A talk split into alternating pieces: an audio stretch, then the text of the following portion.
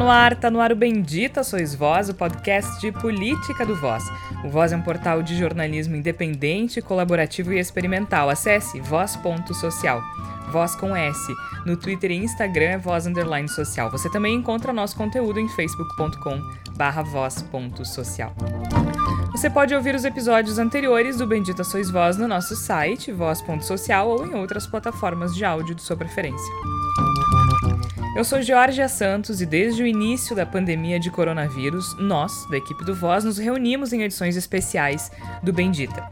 E apesar de o presidente Jair Bolsonaro querer indicar um amigo para o Ministério da Justiça e proteger o 01, o 02, o 013, sabe-se lá quem mais, Hoje nós voltamos a falar da pandemia propriamente dita, ou pelo menos de algumas de suas eu consequências. meia dúzia de amigos aqui em casa, a gente pediu comida, a gente bebeu, eu me passei, postei, falei besteira. No último Enfim, final de semana, a influencer Gabriela Pugliese deu uma festinha em casa.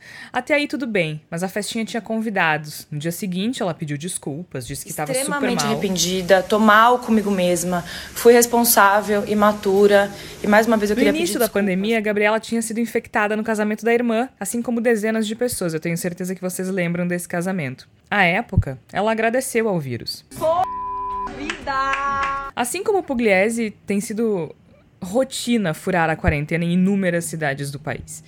Em grandes capitais, parques cheios de pessoas confraternizando, em Porto Alegre, no Rio Grande do Sul, com o agravante do chimarrão compartilhado claro, sempre sem máscara. Daqui do Rio Grande do Sul também vem um outro exemplo de falta de coletividade, digamos assim, já que a Secretaria Estadual da Saúde tem identificado diversos focos de surto de coronavírus em frigoríficos.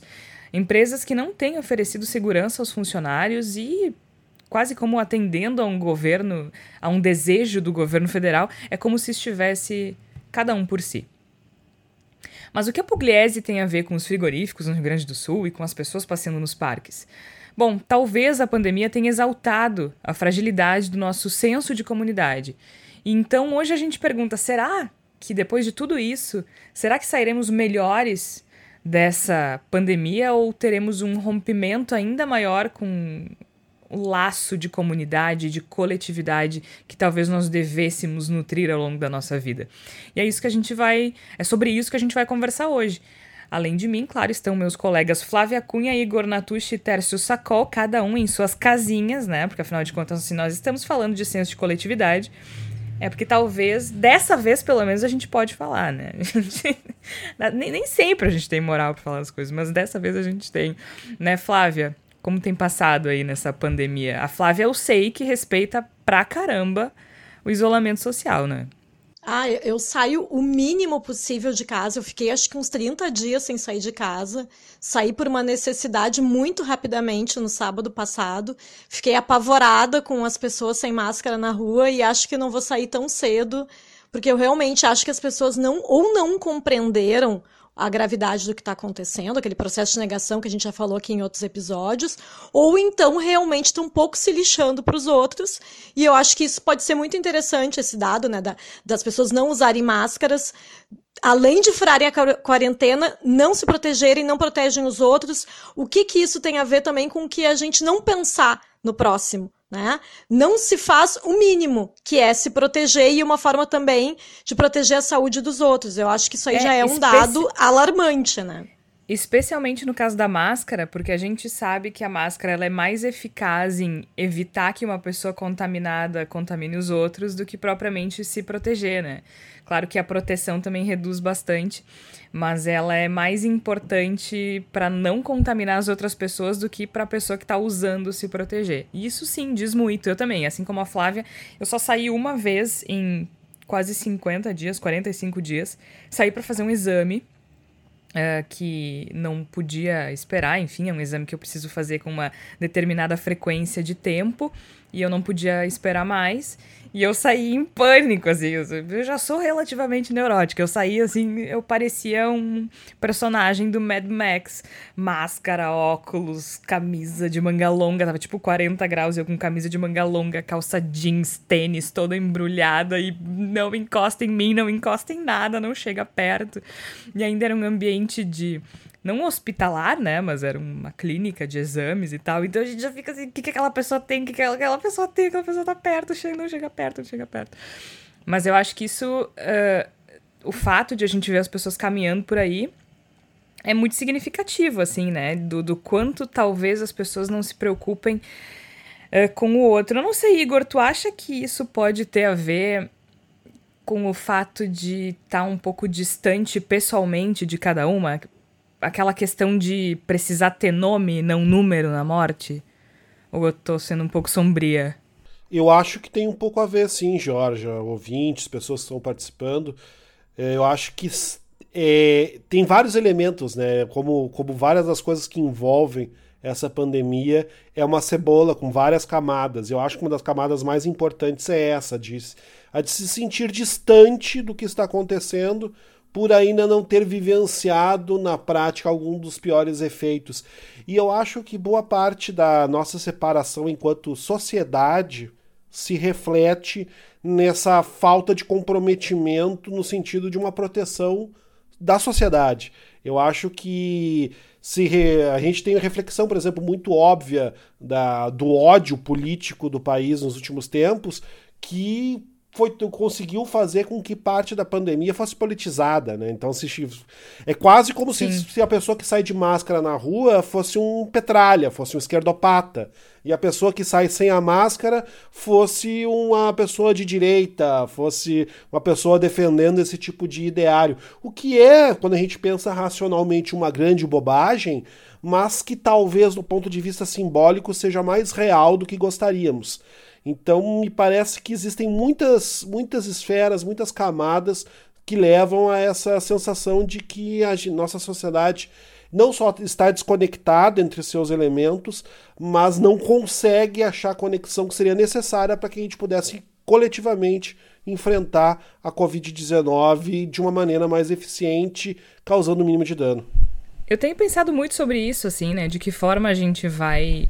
De que forma isso vai impactar as pessoas individualmente, né? Eu, particularmente, me sinto muito impactada.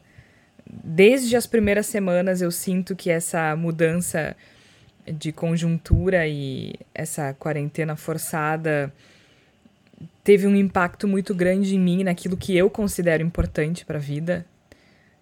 Eu pensei que talvez eu estivesse dando muito valor a certas coisas que não precisem que não precisam dessa importância e, e pouca atenção a outras coisas mais relevantes, enfim. Mas eu não sei se isso, enquanto sociedade, é uma verdade. O Tércio sugeriu que a gente conversasse sobre isso hoje, né?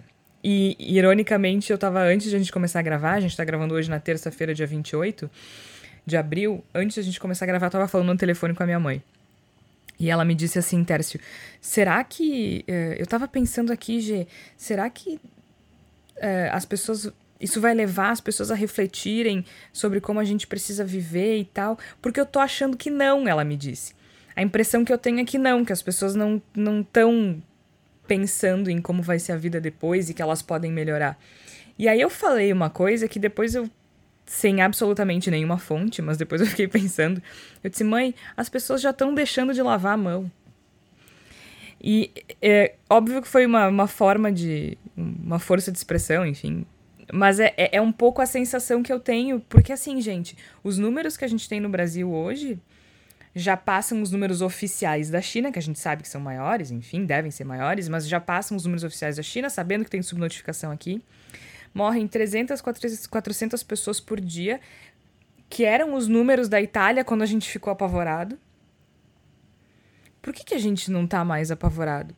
E aí eu talvez tenda a concordar com, com o Tércio. Acho que o Tércio, hoje o Tércio e eu somos o copo meio vazio e o Igor e a Flávia são o copo meio cheio desse programa, porque eu realmente enxergo, Tércio, para depois desse período, um rompimento ainda maior desse desse senso de, de, de, de, coletividade, de comunidade. Eu não sei, a impressão que eu tenho é que as pessoas estão cagando. É, o, Desculpa o, os o, ouvintes pela expressão. O meu projeto de doutorado, que é, acabou mudando, né, sempre muda, ele, ele tinha o objetivo de tentar mapear de onde que se constitui essa retórica uh, ultraliberal na população que não é beneficiada por ela, né? Então, isso eu nunca ia conseguir fazer, porque não tem, não tem como fazer esse mapeamento, mas para mim o, o pressuposto, assim, a minha hipótese, ela continua.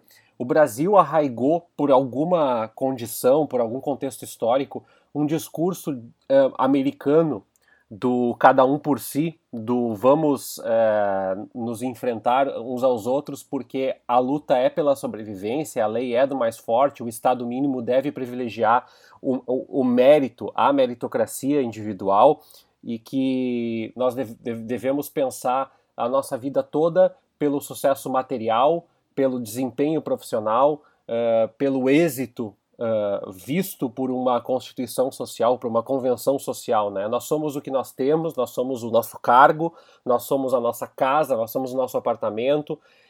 E eu acho que isso gritou agora, talvez mais fortemente, porque alguns de nós uh, passaram a olhar para fora e dizer: olha, tá errado, esse senso de, de de individualidade ele não encontra eco na realidade e a gente pode pegar a última pesquisa que mostra que os mais pobres uh, são os mais preocupados em sair de casa diante da pandemia.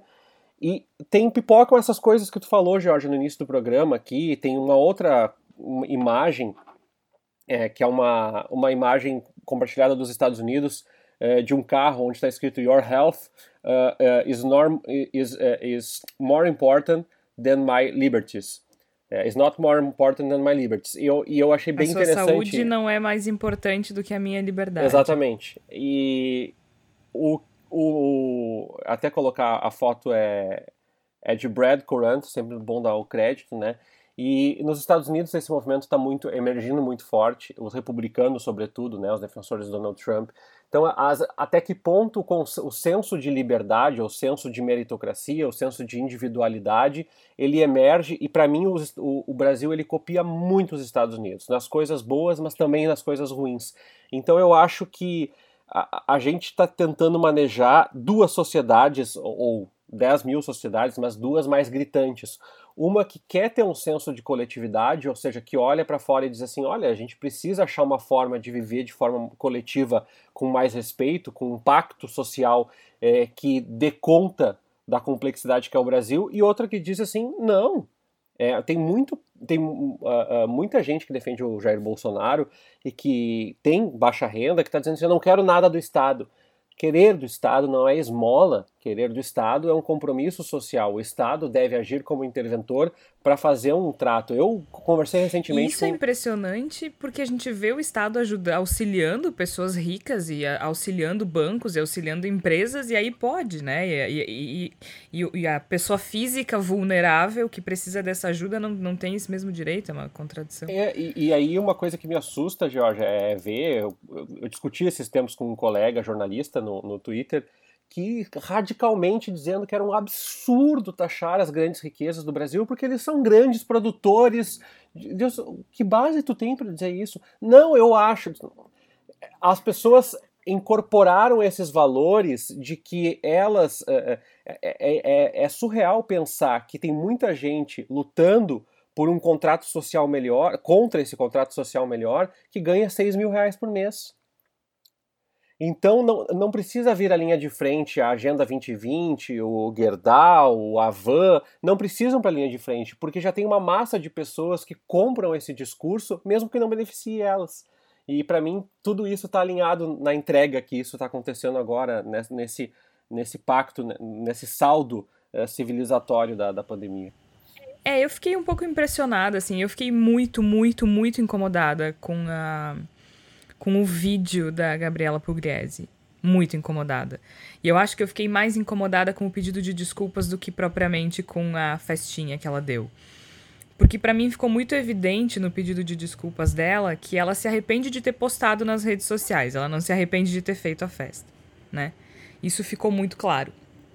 É, é aquela velha história. Eu peço desculpas se alguém se sentir ofendido. Não é eu peço desculpas porque eu fiz uma coisa errada, porque eu não, né? Eu peço desculpas porque vocês não gostaram do que eu fiz. Então eu peço desculpas. E, e tanto ela quanto as outras pessoas que participaram da festa, elas eh, me parecem ter, assim, ah, eu me arrependo porque eu botei na rede social, eu fui responsável. E eu fiquei muito incomodada mesmo. Eu não é muito, muito raro eu criticar alguém fora da esfera política, porque eu acho que enfim, somos humanos, todos erramos e é, não sou fiscal de erro de ninguém. Por isso que eu me atento muito à crítica ou de figuras políticas, porque aí sim é um problema de todo mundo, ou de pessoas públicas que tenham um impacto é, significativo. E é o caso dela, né? Ela tem milhões de seguidores. Aí lá atrás, no casamento da irmã, que infectou metade de São Paulo, infectou metade da Bahia também, é, ela foi infectada e depois agradeceu ao vírus, porque, né? Propiciou a ela uma reflexão. Mano, as pessoas estão morrendo, sabe? Se toca, mas tá, tudo bem.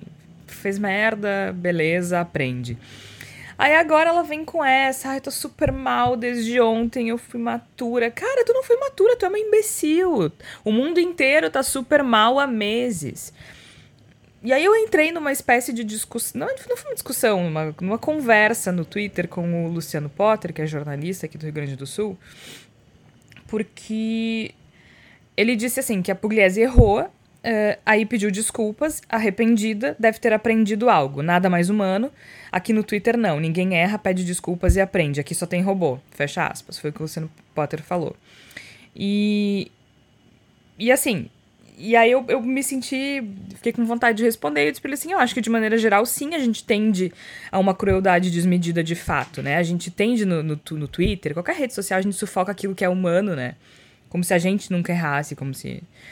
Um, só que no caso dela, é muita desculpa e pouco aprendizado, né? Na, na minha opinião. Porque eu acho que uma coisa é isso, assim, todo mundo julga todo mundo do alto de uma moral que não existe e, e, e nem tem como existir, né? A gente se blinda no anonimato ou no simples fato de que não são interações pessoais no, no Twitter, ou seja lá onde for. Só que isso não significa que ela não possa ser cobrada e que ela não deva ser cobrada. E eu acho que hoje a gente está vivendo um problema que é de todo mundo. E todo mundo que viola isso precisa ser responsabilizado e precisa ser cobrado. Porque se tu não enxerga isso como um problema coletivo, isso não faz dele um problema menos coletivo. Né? Se a gente pegar o exemplo que o Tércio falou, a tua saúde não é melhor que a minha liberdade ou as pessoas no cada um por si, a liberdade individual, beleza. Agora, não é porque tu entende isso como um problema teu que isso não é um problema de todo mundo. A gente teve uma discussão parecida no, no, no WhatsApp um dia, né, Igor? De, de, de que forma a gente. Uh, qual é o limite que a gente pode ter para estabelecer como as pessoas devem viver? Mas eu acho que se tu tem milhões de seguidores e tu faz uma festa com convidados na tua casa e expõe isso para todo mundo assistir, tu precisa ser responsabilizada por isso. Desculpa, mas. É, eu não acho... acho que seja uma questão de erro, é, errou, tá aprendendo, somos humanos. Eu acho que a gente tem uma discussão bem profunda, né, que talvez a gente nem consiga abarcar nos limites de 10, bendita sois vós, que dirá de um, mas é a gente, ao mesmo tempo que existe uma diferença entre a Pugliese e a pessoa que vai jogar futebol na praça no sábado à tarde, há uma semelhança também, né? Porque... É, é, a mesma coisa, a diferença é só o alcance, né? Exatamente, a gente tem, ao mesmo tempo que o, uh, a Pugliese ela é uma macro influenciadora, né? Ela é uma pessoa que tem milhões de seguidores, mas o fulaninho que leva o seu filho para brincar no, no parquinho no sábado com todo mundo cheio, ele, ele tem uma microinfluência. Porque ele é, porque ele é a pessoa que o outro que está dentro de casa olha da janela e pensa: pô, meu filho aqui tá me enchendo o saco para sair para rua, vou levar também. Então existe essa essa essa essa influência que é individual, que é pontual da Pugliese, que é muito forte, e existe essa influência difusa que também precisa ser levado em consideração. E como é que eu lido com isso? Como é que eu, como é, como é que eu ajo a respeito disso? Porque a gente está, na verdade, aqui no Brasil, eu posso querer eventualmente que haja uma, um cerceamento completo da, da circulação de pessoas. Eu pessoalmente não quero, mas de uma maneira uh, hipotética. Eu posso querer que, se, que haja, que as pessoas fiquem trancadas em casa o tempo todo, mas não é essa determinação federal, né? O governo, de todas as esferas, nenhum deles propôs um lockdown. Não, não, não, nós não estamos forçados a estar tra trancado em casa. Então, a pessoa que sai para fazer o seu exercício físico uh, às 7 horas da noite, quando está todo mundo na rua, essa pessoa, em princípio, ela não está fazendo nada realmente errado, determinadamente errado. A gente sabe que é errado porque a gente faz uma análise de bem coletivo e pensa, não, essa pessoa está sendo egoísta, está prejudicando o bem coletivo. E como é que eu como é que eu determino isso? Eu acho que essa, é, é, esse é, equilíbrio é, é, o mais complicado, é o mais complexo para nós. E eu queria, antes que eu me esqueça, porque o, o, o Terço falou e eu achei muito interessante, no fundo a gente está reproduzindo as nossas diferenças de classe social total, também no total. modo como a gente lida com as coisas, né? Total. Porque se os pobres, os mais pobres, as classes mais pobres, uh, são as que mais se preocupam com o risco de saírem para a rua, muito é porque nas vilas e nas favelas são as, são as áreas dos municípios nas quais há a maior necessidade de um senso de comunidade. Mas é, é, é perfeito, é, é, é uma reprodução de, de, de um, uma estrutura muito torpe a qual a gente está submetida no Brasil em função da desigualdade, né? Tanto que quando eu vi esse vídeo da Gabriela Pugliese, me incomodou muito uh, tudo, óbvio, né? Mas eu, eu coloquei no Twitter o seguinte, que para mim ela é a cara da grana no Brasil. O que, que eu quero dizer com isso, né? Milhares de pessoas morrendo e uma palhaça fazendo festa, né? Acordou arrependida, acordou super mal, todo mundo achando lindo o pedido de desculpas. Nossa, o importante é que você reconheceu. Não, sabe? O país inteiro tá super mal há meses.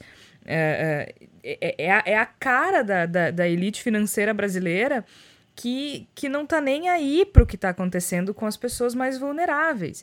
E aí a gente pergunta. Aí, juntando com o que a gente falou na abertura do episódio, né? O que, que tem a ver com o frigorífico? Aqui no Rio Grande do Sul, que é um estado em que o coronavírus está relativamente sob controle, né? A gente não está com sistemas de saúde saturados.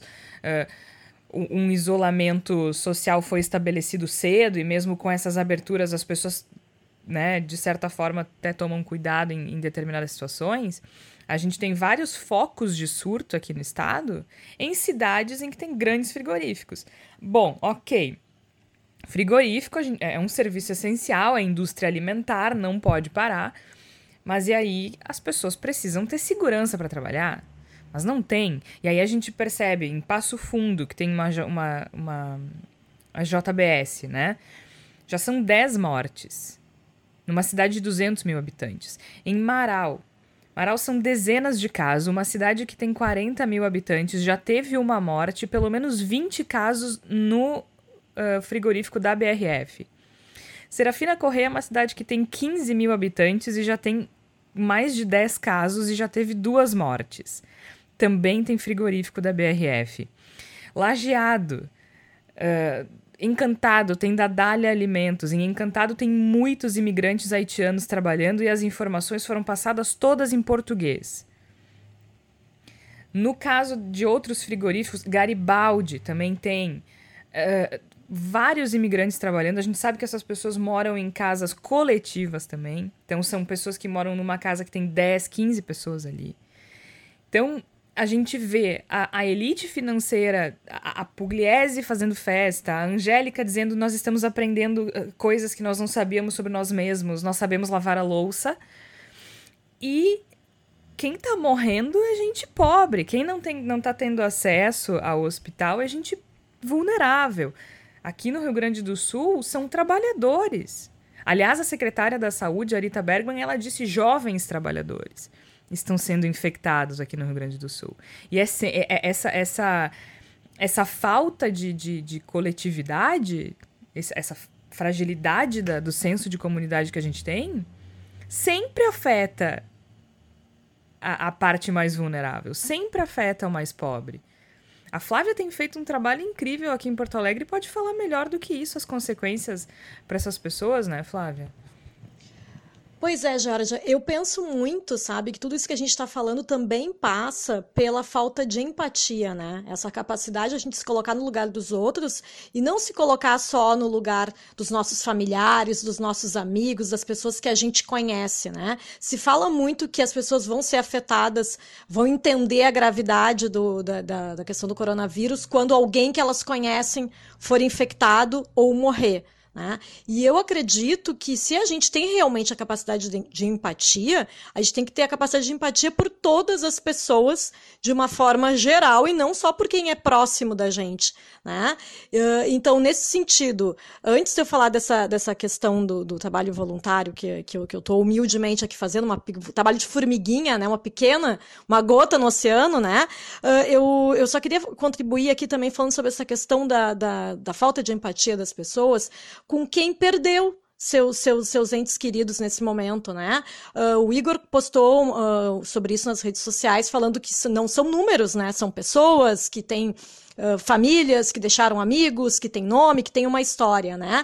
E eu, como eu, eu, eu, venho de um processo de luto muito longo, ainda que eu estou vivendo a morte do meu pai, sempre que eu vejo na, na, televisão passarem como é que funcionam os velórios das vítimas de coronavírus, que são as pessoas afastadas, pouca gente, sem poder se abraçar. Uh, em Manaus agora já tá, nem tem mais velório, não pode mais, porque não, enfim, Manaus, o sistema está em colapso. Né?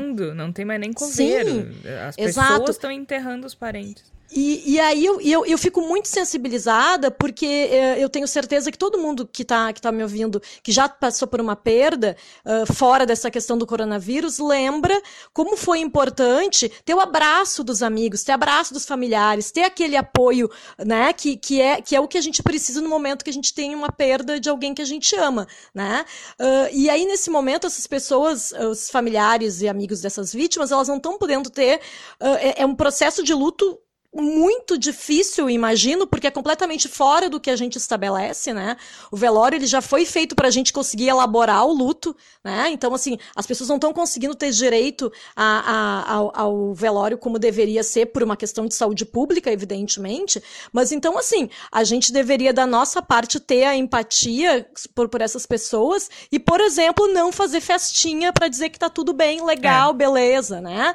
Uh, começa segura, daí, segura né? Um pouco, segura um pouco a coisa do do, trabalho voluntário, vamos deixar um pouco mais para o final, porque isso me lembrou de uma coisa agora, essa tua fala, Flávia. O Luciano Hang, também conhecido como Velho da Van, ele publicou uma imagem no Instagram dele que foi a segunda coisa que me ofendeu no final de semana, tá? Além da, da Gabriela Pugliese. Na verdade, acho que ele publicou. Não sei se publicou, foi ontem, é, ontem de manhã. Ele publicou uma imagem que é a seguinte: tem um cemitério com uh, lápides. Nas lápides está escrito o seguinte: turismo, restaurante, hotéis, uh, enfim, nomes de negócios. E as pessoas uh, uh, em frente a essas lápides chorando. E aí ele falou o seguinte, abre aspas, recebi essa imagem e gostaria de compartilhar com vocês. A pandemia do coronavírus já afetou drasticamente empresas de todos os setores e em todos os estados. O Brasil é um país continental e desde o início sempre bati muito na tecla do bom senso. Deveriam ter avaliado cidade por cidade, estado por estado. Resolver de uma forma cirúrgica. O nosso país terá milhões de empresas fechadas e empregos perdidos em pouco tempo. Como está o desemprego na sua cidade? Aí ele, ele fala outra coisa: não podemos ser afetados dessa forma. É necessário que se avalie a situação da saúde e da economia juntas. Chega de politicagem, fecha aspas. Aí as hashtags que ele usa, tá? Hashtag enterro. Hashtag desemprego. Hashtag bom senso. Bom, meu amigo, o bom senso aqui já partiu há horas, não é mesmo? E, e essa, essa imagem é muito nisso que tu tá falando, né, Flávia? Imagina tu, tu usar uma imagem de um, de, um, de um sepultamento, de uma lápide, e comparar as perdas econômicas às perdas das pessoas. São pais, filhos, mães, avós, avós, tios, tias, primos, amigos. Gente, a gente está falando de quase 5 mil pessoas oficialmente. Porque a gente, inclusive a Sônia Bride fez uma reportagem no Fantástico no último domingo indicando que tem mais de 6 mil mortes por síndrome uh, aguda respiratória sendo investigadas, né? Que, que podem ter sido em função do coronavírus. Então a gente tá nos Estados Unidos é um 11 de setembro por dia.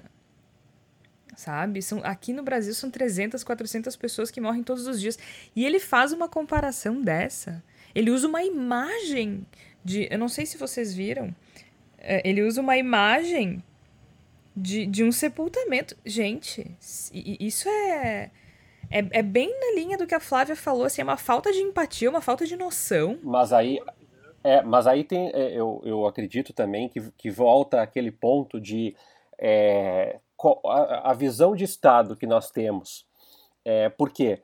Porque se tu parte do pressuposto que o Estado não tem obrigação nenhuma, nem com um programa de, de renda emergencial, nem com uma assistência às empresas, inclusive as já endividadas, nem com linhas de crédito em longo prazo, é, nem com renda universal em médio e longo prazo, que pode ser, pode ser acabar sendo uma política que seja necessária, nem com a subsistência de setores que estão fragilizados, aí a sensação é, é, que parece, é uma falsa dicotomia que, que, que essa pessoa é, sem escrúpulos cria de que as empresas têm que sobreviver é, sem nenhum aparato estatal. E isso é mentira. É, a Itália tem programas de, de recuperação das empresas. E, e, os Estados Unidos. Os Estados tem. Unidos. E aí uma coisa que me chama muita atenção é essa essa lógica de olhar para o Brasil como se o Brasil fosse uma ele fala o Brasil é um país continental. É o, olha todos tem vários países que estão passando pela crise a China a Austrália a Itália uh, Estados Unidos que tem um território grande. É, é, essas falácias que são constituídas e elas são depositadas nas costas né uh, dos trabalhadores de certa forma porque é um Estado, e aí eu volto, há uma retórica paulo-guediana que diz assim: nós não podemos arcar com isso, voltem logo, deem um jeito de voltar, porque nós não podemos arcar com, essa, com essas consequências. E aí acaba acontecendo situações como a do frigorífico, ou situações como a do shopping em Blumenau, onde as pessoas estão se aglomerando. E, e, a minha concepção é que, por isso a minha sensação é de que o saldo civilizatório ele só ele, volta a mostrar sua cara, né? Nós temos um, um, um, um momento que seria um momento ótimo, como a gente fala na economia, um momento é, de, de, eficiência ótima para olhar e dizer, olha, nós estamos com um meio ambiente melhor, nós estamos com uma relação diferente entre nós, e nós também estamos com um, um, um processo de olhar, talvez, para o que é necessário e o que não é necessário, né? E, e eu concordo contigo, Jorge. É, o meu salário provavelmente vai, vai diminuir no próximo semestre, se é que eu vou ter um salário, e a gente tem sempre uma, uma discussão que é, afinal de contas, para que a gente trabalha mesmo? E a gente pensa muito nas coisas que a gente tem que comprar, um computador, as roupas, mas a gente começa a ter uma dimensão social de que é o mais importante desse processo é, é, vai se afunilando, afunilando, afunilando, e a gente faz, bom, são as pessoas que a gente ama em última instância e as coisas que a gente precisa para sobreviver, né? E a minha percepção desse saldo civilizatório é que é, a gente não está parando para fazer essa reflexão. Nem digo enquanto institucionalidade, porque eu jamais esperaria um senso de humanidade de, de, de um déspota, né, de um sociopata como o Jair Bolsonaro mas uh, no dia a dia eu percebo que esse afã, e, e, claro que é fácil falar isso sendo eu, mas o afã da gente tentar sobrevivência, que não é amparada pelo Estado, eu falo Estado enquanto federação, acaba fazendo com que as pessoas estejam mais desesperadas. E aí todo desespero aflora um senso de competitividade, do tipo, eu preciso me salvar. E aí aquelas imagens, né, G, muita gente não está vivendo isso no Rio Grande do Sul, em Santa Catarina, mas a gente não precisa uh, viver. A gente pode olhar as imagens de Manaus e de Fortaleza e de São Paulo e do Rio de Janeiro, com as câmeras frigoríficas sendo instaladas no hospital referência da cidade, e pensar que vão ter muitas pessoas sendo enterradas sem o, o amparo da família, sem um diagnóstico claro.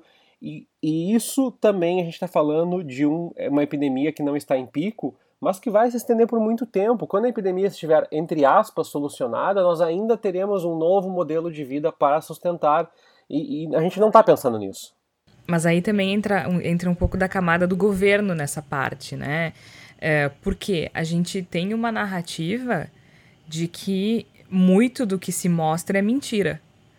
E isso também é muito problemático, né? Porque a gente está falando aqui das pessoas que uh, rompem o isolamento, que não têm empatia, a gente está falando de senso de coletividade e tudo mais, mas nem não é só isso. O Igor falou no início, né, que tem várias camadas. E eu acho que o governo federal cumpre um papel importante nesse aspecto. Uh, a minha mãe me dizia que uma pessoa da, da minha cidade, uh, acho que era o dono da fruteira, tá? Aí ela foi comprar, foi de máscara e tal, toda uh, cuidando, enfim. Ela saiu, acho que duas vezes nesse período todo. E ele disse que ele, os caixões de Manaus estão vazios. Então, assim, uh, e não é só ele, né? Eu tô dando um exemplo de alguém que escutou alguém falando isso, mas a gente sabe que essa é uma narrativa que tá na rede social, que tá no Twitter, tá no Facebook, tá no WhatsApp, né? também tem essa camada de as pessoas. O governo federal está cumprindo um papel importante de, de, no sentido de minimizar o problema. Então, se a gente se assustava com as imagens lá na Itália, a gente não se assusta com as imagens daqui porque aqui é mentira. Aqui é narrativa para derrubar o mito. E isso casa com uma outra questão que é que também influencia nessa, nessa incapacidade de coesão social, que é e é muito humana na verdade, que é a negação. A gente está numa situação no qual, como o Tércio coloca, nós vamos ter um, uma nova realidade que está se consolidando. A gente não vai voltar imediatamente, sabe-se lá se vamos voltar um dia ao que era normal em janeiro deste ano, em fevereiro deste ano, e as pessoas elas não, não conseguem, não desejam também se se conciliar com essa, com essa percepção, porque é uma percepção dolorosa. E a partir do momento em que elas querem voltar ao normal, a negação é sedutora. É, é, é, é sedutor imaginar, por mais grotesco que seja imaginar que está fazendo um teatro com caixões vazios em Manaus isso acaba sendo sedutor para uma parcela das pessoas, porque esse é um argumento favorável à ideia de que poderemos sim voltar ao normal e que voltar ao normal é por questão de vontade. E a gente está cada vez mais vivendo num mundo em que os fatos só são interessantes na medida em que eles cabem nas nossas noções prévias.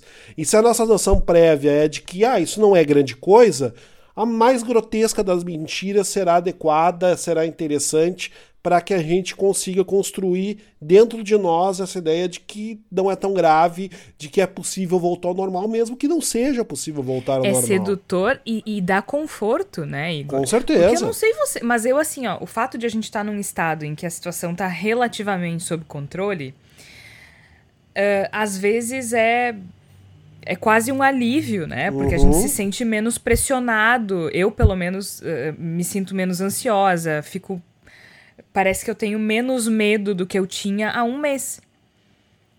Porque há um mês eu tava apavorada e agora eu não tô tanto porque uma parte de mim acredita que talvez possa se descobrir um remédio antes de chegar no pico aqui.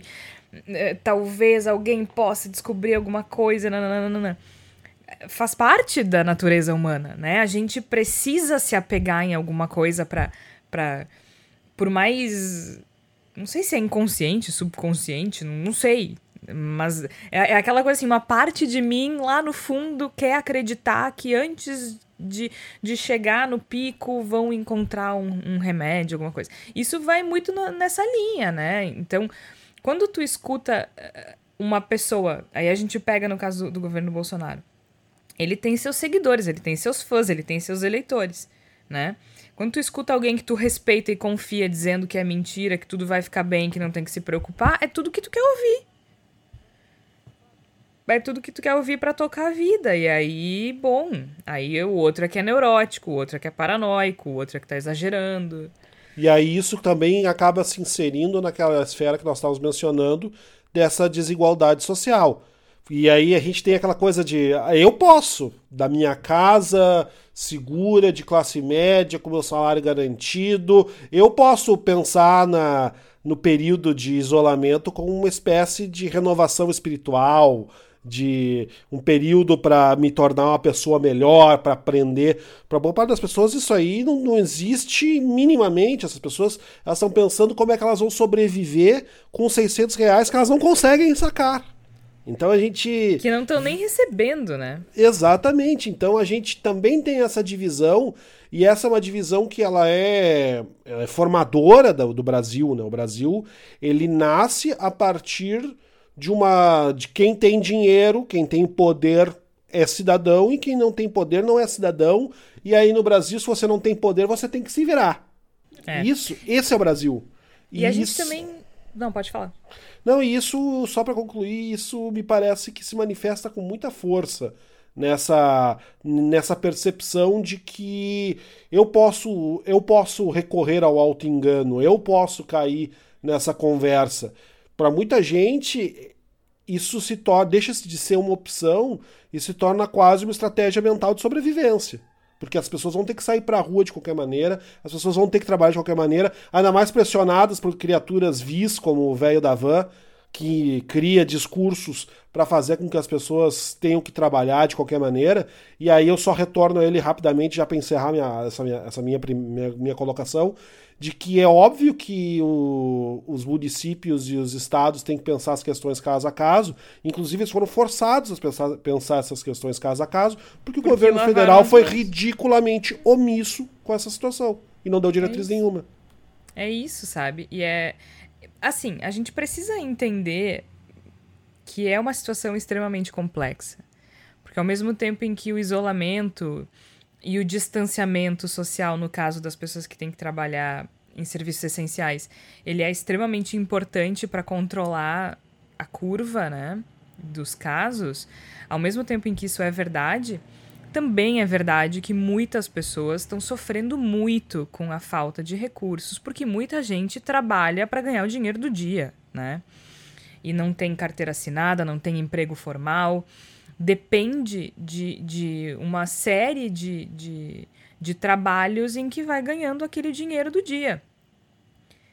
E essas pessoas são as que mais precisam. E, e e aí diz assim, bom, mas então tu tá dizendo que tem que flexibilizar. Não, eu tô dizendo que o governo tem que fazer a parte dele. E, e os 600 reais que o governo tá, tá oferecendo ajudam, mas não são nem de longe suficiente. Especialmente pelo fato de que muita gente não tá recebendo esses 600 reais, está com dificuldade de receber esse benefício.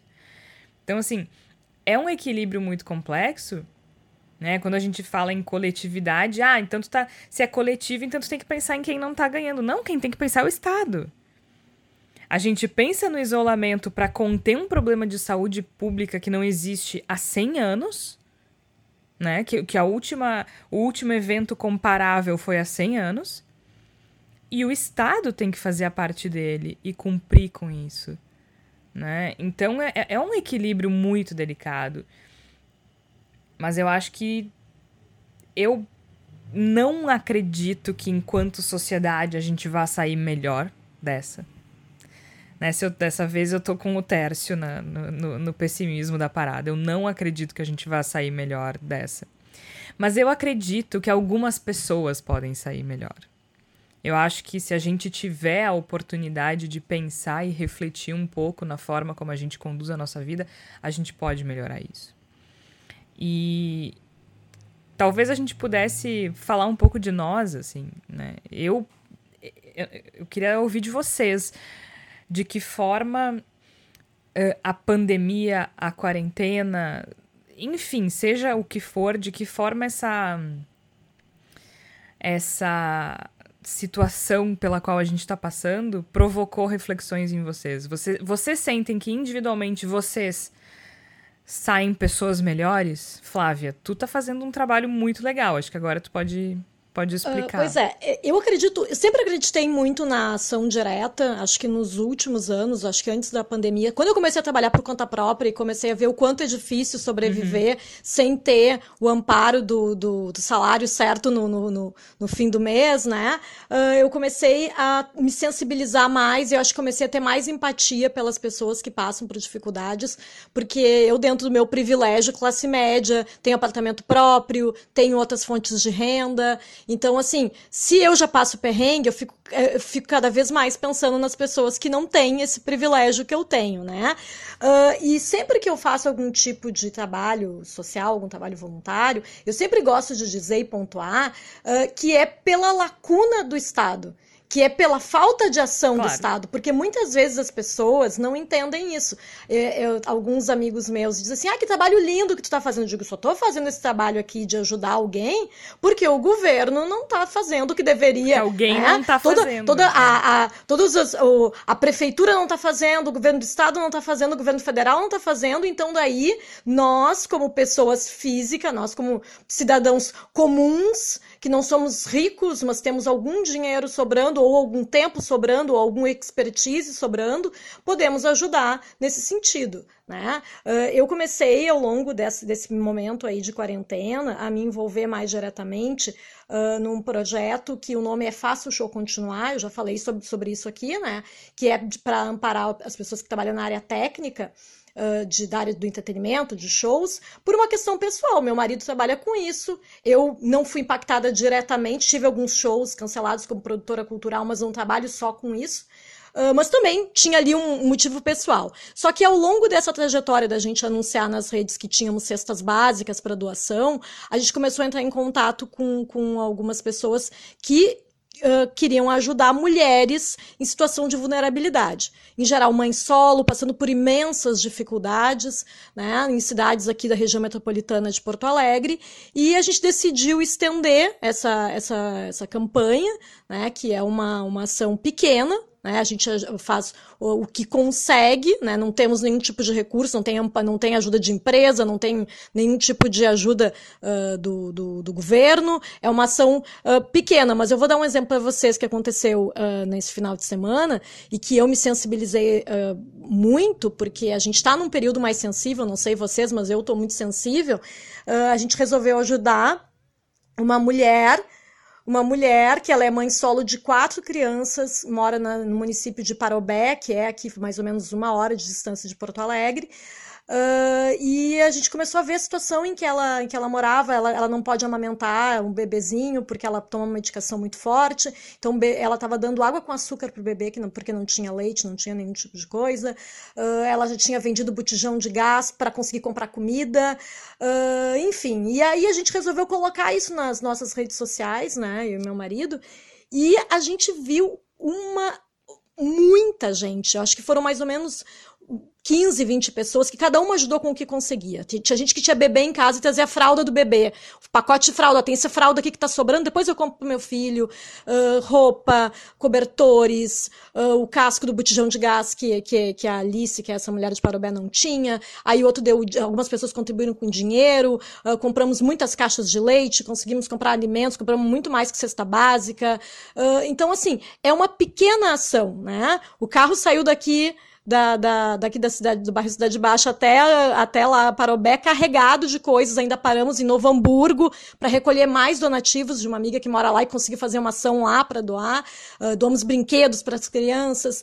E, e, e, o que, que eu digo isso? Eu não estou dizendo isso para me vangloriar, né? Porque, na verdade, é tão pouco que a gente pode fazer. Não, mas eu né? acho que isso, isso inspira, Flávia. É, não, inspira. é porque sabe que eu tenho sempre essa dúvida quando a gente coloca que está fazendo uma ação social, que alguém pense que a gente está fazendo Sim. isso para se promover para dizer, poxa, olha só como eu sou uma pessoa maravilhosa, né? Alguém vai pensar, alguém vai pensar, mas eu acho que também cria uma, um estímulo de pensar Quanta gente talvez não olha isso e pensa, poxa vida, eu posso é. fazer também. Né? E, eu, eu, e eu acho que se a gente isso. não tivesse colocado nas redes sociais, a gente não teria conseguido, porque a gente não sabia exatamente quem podia ajudar nesse momento. Eu acho meio invasivo a gente começar a mandar pelo WhatsApp e dizer, vem cá, tu vai me ajudar, uh, tu me, me dá alguma coisa do teu filho, me dá dinheiro. E as pessoas ali vieram espontaneamente, né? Muitas pessoas que eu nem imaginava que poderiam ajudar nesse momento.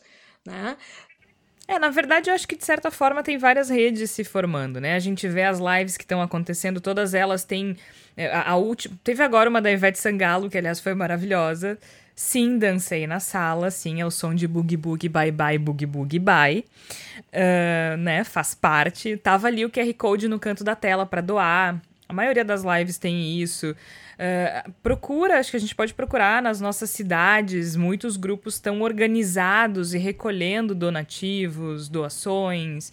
Uh, instituições de pesquisa também precisam de suporte. Aí, claro que tem muitos uh, milionários do mundo financiando pesquisas de vacina. O Bill Gates sozinho está financiando sete, eu acho. Mas eu acho que existe uma várias formas de a gente ajudar as nossas comunidades. Então procura pertinho, no bairro, na cidade. Eu particularmente me senti muito impactada num nível bem pessoal, assim. Eu não sei, não sei vocês, Igor e Tércio. Eu, eu senti muito. Eu sempre pensei muito na minha carreira, né? Na minha profissão. Eu sempre fui muito ambiciosa nesse aspecto. E. E eu acho que talvez a gente dê. Eu comecei a, a repensar muito a forma como eu vivo a partir dessa pandemia, assim. Eu acho que ficar tanto tempo sem ver meus pais, eu sou muito apegada a eles, assim, sou muito grudada. Uh, talvez a gente ponha algumas coisas em perspectiva, assim. Talvez não seja o mais importante. Talvez a gente passe tempo demais pensando em trabalho e, e aquilo que o Tarso falou antes, né? A gente vai começando a se dar conta que a gente não precisa de certas coisas, que a gente não precisa. Uh, se matar para para conseguir certas coisas que a gente acha que são importantes e no final das contas. É, eu, eu, eu tô fazendo terapia ainda nesse, nesse período, é, à distância, obviamente, e, e, uma das coisas que eu tenho tratado, e eu acho que muitos dos nossos ouvintes devem passar por uma situação parecida, é que, dada a circunstância que eu vivi, uma família de, de fragilidade financeira notória, e de desemprego, e de escolaridade baixa e tal, uma série de coisas, é, sempre teve essa pressão por, por escolaridade ou por colocação de emprego, por trabalho. Então é uma coisa que eu tenho que ficar combatendo para que isso não tome a minha vida de assalto, assim. E no caso da pandemia, uma das coisas que me chamou a atenção é, é tentar fazer mais a, a, a, pergunta que a minha terapeuta sempre faz, é, tá, mas e se acontecer? E, e no fim das contas a gente percebe que se acontecer é, não é, é tão tão ruim quanto a gente projeta algumas coisas. Ah, mas e se eu não conseguir terminar o doutorado? Bom, é, tu vai continuar sem o doutorado e as coisas vão continuar acontecendo como se tu viveu até agora. É, mas e se eu não conseguir, porventura, por exemplo, é, pagar o aluguel ao mês? Ah, bom, daí no outro mês tu vai negociar e vai pagar, porque a gente tende a superlativizar as coisas como elas podem acontecer, a, a, a catástrofe que elas podem gerar. E eu acho que diante da catástrofe de, iminente de se perder a vida ou de se perder um familiar, tu começa a dizer assim, bom, se eu não terminar o doutorado, tudo bem, porque é isso, isso, é isso. não é a coisa mais importante.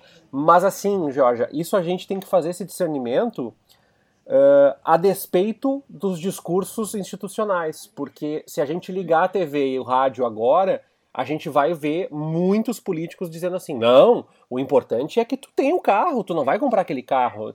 E, e assim, é, a roda da nossa economia ela é muito girada pela ambição, e não pela ambição de ter algo que a gente, por exemplo, uma ambição de esse computador está travando, a imagem está travando, eu vou ter um computador que não, não trave. É não, é consumo, consumo, consumo, consumo. E aí eu acho que essa é, é a lição, eu também tenho feito algumas doações, como a Flávia colocou, mas assim, a lição que eu tiro é muito o EC.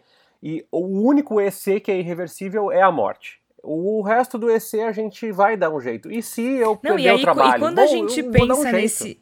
E é, e é justamente isso, quando a gente pensa nesse EC drástico da morte, as outras coisas, elas, a gente coloca tudo em perspectiva, né? Porque sim, todo mundo vai morrer um dia. Mas é diferente tu viver com essa noção de que todo mundo vai morrer um dia e tu viver com uma noção de morte iminente, né? É muito diferente. É, ainda mais de forma generalizada, como é agora, né? Tu com certeza passou pela cabeça de todo mundo isso.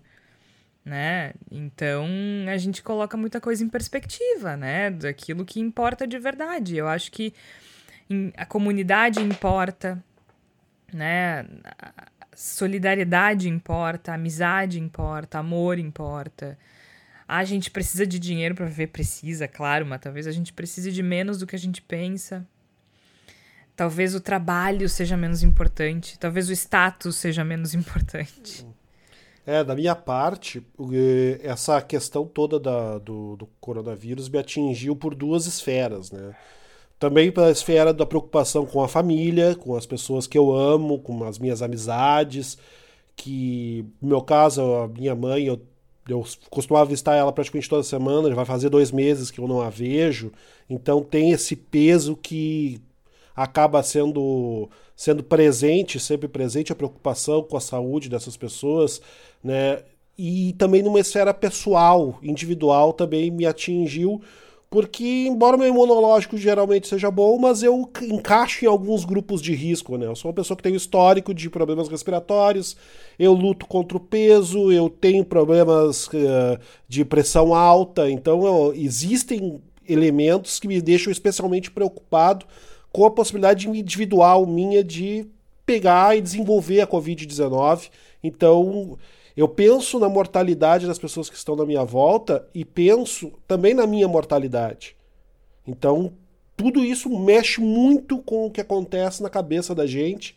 E eu tô nesse momento, eu tô tentando colocar as coisas em ordem dentro do meu pensamento e da minha vida. Então, eu tô tentando usar os momentos que me sobram, porque na verdade estou trabalhando ainda mais do que eu costumava trabalhar, e eu acho que isso aqui é, é meio que uma constante entre nós aqui na, na, na bancada do Bendito Seis Voz.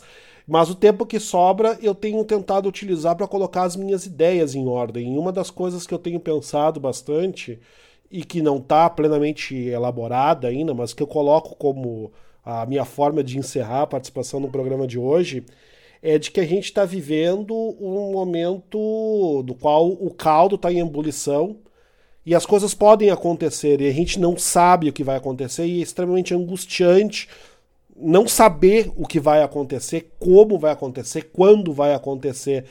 E aí eu fico pensando nessa grande oposição que a gente falou durante o programa dos dois modelos, né, vamos dizer assim, dessa, da, da realidade do egoísmo, do individualismo e confrontada com a necessidade de, uma, de um senso de comunidade maior.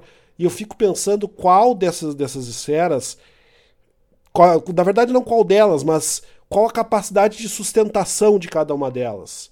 O quão longe nós vamos eu se nós formos. Também nós formos. Depois que passar, né? Como é que a gente isso. vai lidar com tudo isso que está mexendo com a gente agora? Será que Exato. a gente vai lembrar disso.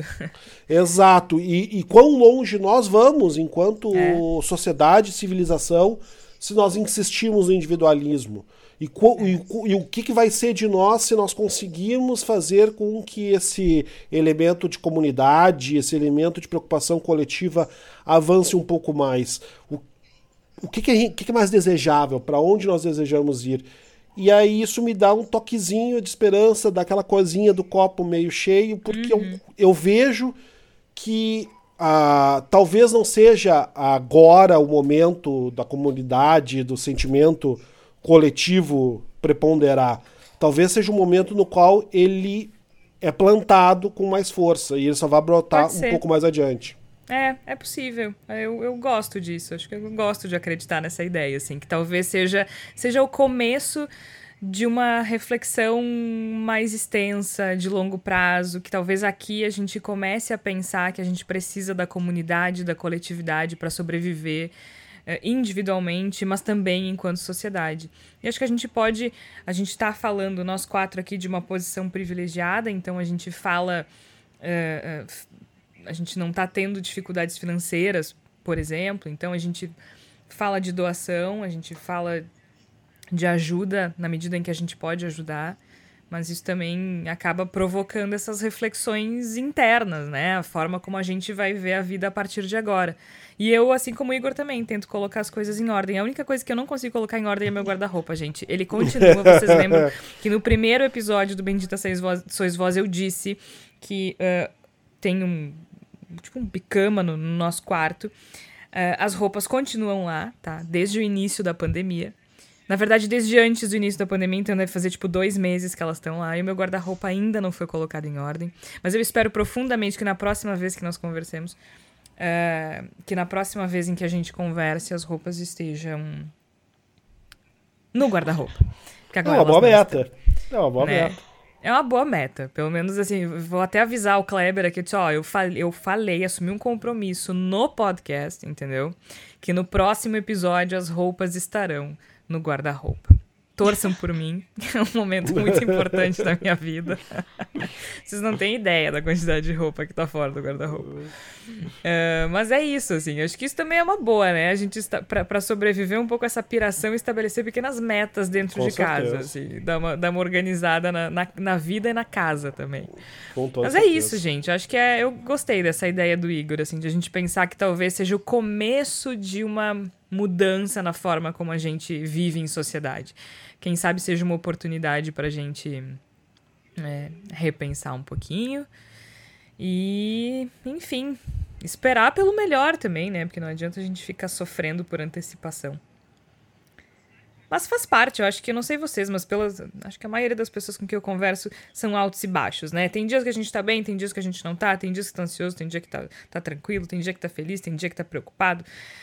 A gente chora, a gente ri, a gente se, se, se assusta, a gente melhora, a gente vê notícia, a gente vê comédia e assim vão passando os dias e a gente vai tentando não enlouquecer. Isso, e assim a gente avança. Dá pra gente dar uma dica fútil no Palavra da Salvação? Deve, pelo amor de Deus, é pra Se isso não- se não for a palavra fútil, não interessa. exatamente, a palavra da salvação nos episódios especiais de coronavírus, ela é fútil. A Flávia que insiste em fazer, falar em coisa séria. Entendeu? Ah. Não tem cabimento. Sabe esses livros que tu encontra em, em aeroporto e, e coisas assim, que todo mundo fala assim, ah, meu Deus, não, não, não, não, não faz muito sentido, é bobagem, é best-seller, as pessoas não leem coisas relevantes.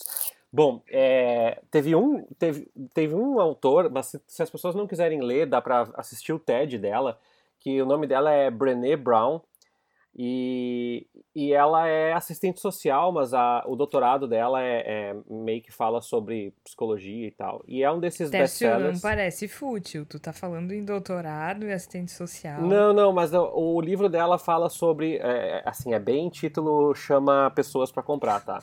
É Adoro. a, a coragem de ser imperfeito. E ela fala sobre como Olha, aceitar a própria Agora sim, agora ficou a- como aceitar a própria vulnerabilidade.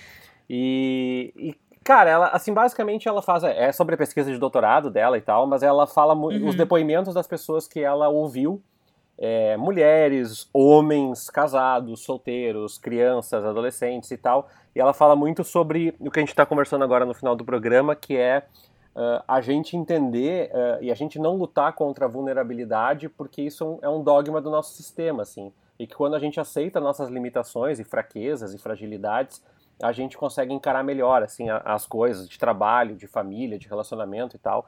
E é um livro curto, mas ah, quando eu li, eu me peguei várias vezes pegando ah, essas reflexões dela, especialmente quando ela fala com as pessoas, né? Ela fala, ah, eu entrevistei um senhor que disse que ele não se sentia no direito de ser fraco porque, pô, ninguém, o homem na família nunca pode ser fraco, né? E aí a mulher que é cuida dos filhos, ela nunca pode ser frágil porque os filhos não podem esperar a fragilidade dela. E, e essa coisa é, é bem interessante, assim. Ah, acho que é, acho que é um bom momento pra isso. E é um, é um livro que é relativamente barato também, então. É, Até minha- porque agora acabou o Big Brother, o Tércio não sabe mais o que fazer da vida. é, acabou, Então. mas eu acab- acabou feliz, pelo menos, então. É, não, foi um bom final. Eu preferi o Babu, mas acho que até uma Eu foi, também. foi um bom, uma boa escolha. Afinal, a gente viu, quem é que diz que brasileiro não sabe votar? Às vezes acerta. Né? Às vezes acerta, às vezes dá uma dentro. Aliás, eu tava dando risada que a gente tá aqui assistindo as finais de Copa, né? Gente, eu tava nervosíssima domingo com a final da Copa de 94. Pelo amor de Deus, eu, eu lembrava da vitória, eu não lembrava da sofrência do cão que foi aquele troço. Que coisa Foi, horrível. foi uma sofrência terrível. eu me Gente, lembro, aquela eu, bola do inferno não entrava de jeito nenhum. eu me lembro que eu assisti aquele jogo, eu tinha 14 anos na época daquela partida, eu assisti em completo desespero aquele jogo. Meu Deus, que pânico. Coisa horrível. Não, pelo amor de Deus. Aí acho que domingo ia ter o. Agora vai ter uma corrida do Senna e tal, né? Aí alguém falou assim: ah, não vai ter a posse do Lula. Já que estão revivendo. ia ser divertido. Deixa Então só tá, então pessoal. eu dar uma Diga, última Flávia. dica, então bem fútil. Eu vou deixar que eu tinha Olha, separado séria pra semana que vem. Semana que vem tem dica com- séria, tá? Mas hoje eu vou falar uma coisa muito fútil, que é um Diga. aplicativo gratuito, muito bobo, mas que tem me ajudado muito pra dormir. Às vezes eu tô com insônia, fico ansiosa pensando na vida, pensando nas coisas que eu tenho pra Uhum. fazer. Uh, é, um, é, é, um aplicativo que ele, ele simula aqueles livros de pintura. Ah, é Happy Color o nome. Uhum. E aí a gente. Uh, e aí tem vários tipos de coisa para pintar, desde as pinturas mais simples, assim, tem do Scooby-Doo. Ah, e tem pinturas que gostei. são e são pinturas que são quando, quando eu quero me sentir quando eu quero me sentir intelectual eu, eu pego uh, reproduções de grandes pinturas já pintei o grito já pintei a Mona Lisa né? Mas o dia que eu tô afim de ficar mais, mais assim, super fútil, aí eu pego lá o Scooby-Doo, ou eu pego Boa. alguma coisa, desenho bem infantil. Eu mas é tão traumatizada muito bom. que tu falou que pegou o grito, eu pensei, Romero Brito? Tipo, não, não, o grito. é essa, meu Deus. E, mas, mas assim, ó, pra mim tem funcionado muito, né? Eu imagino que outras pessoas também estejam com insônia em determinados dias. E é uma Sim. coisa assim, só que é viciante, né? Eu ter domingo de tarde, enquanto vocês estavam assistindo o jogo da, da seleção, eu estava pintando, pintei muitos, eu acho que foi uns 15 pinturas aqui, eu grudada no celular pintando. E, mas me, me relaxa. E eu acho que é importante também... a gente também ter nossos momentos de Com bobagem, certeza. de futilidade, pra gente conseguir seguir em frente. Com certeza, eu também tenho um app que me ajuda a relaxar muito da noite e também me ajuda com essa questão da insônia que se chama Vinho. é, é, é, ele não é gratuito, mas ele é muito eficiente. Vale muito cada centavo. mesmo. É, ele é muito bom, recomendo, assim. É, eu sou uma entusiasta. Cinco estrelinhas, inclusive. Muito então bem. tá, gente. Foi um prazer conversar com vocês, como sempre. Participaram a Flávia Cunha, o Igor Natucci, o Tércio Sacol, eu sou Jorge Santos. O Bendito Sois Voz vai ficando por aqui. A gente volta em algum dia por aí, não sei quando. Depende do que o Bolsonaro fizer. Até lá.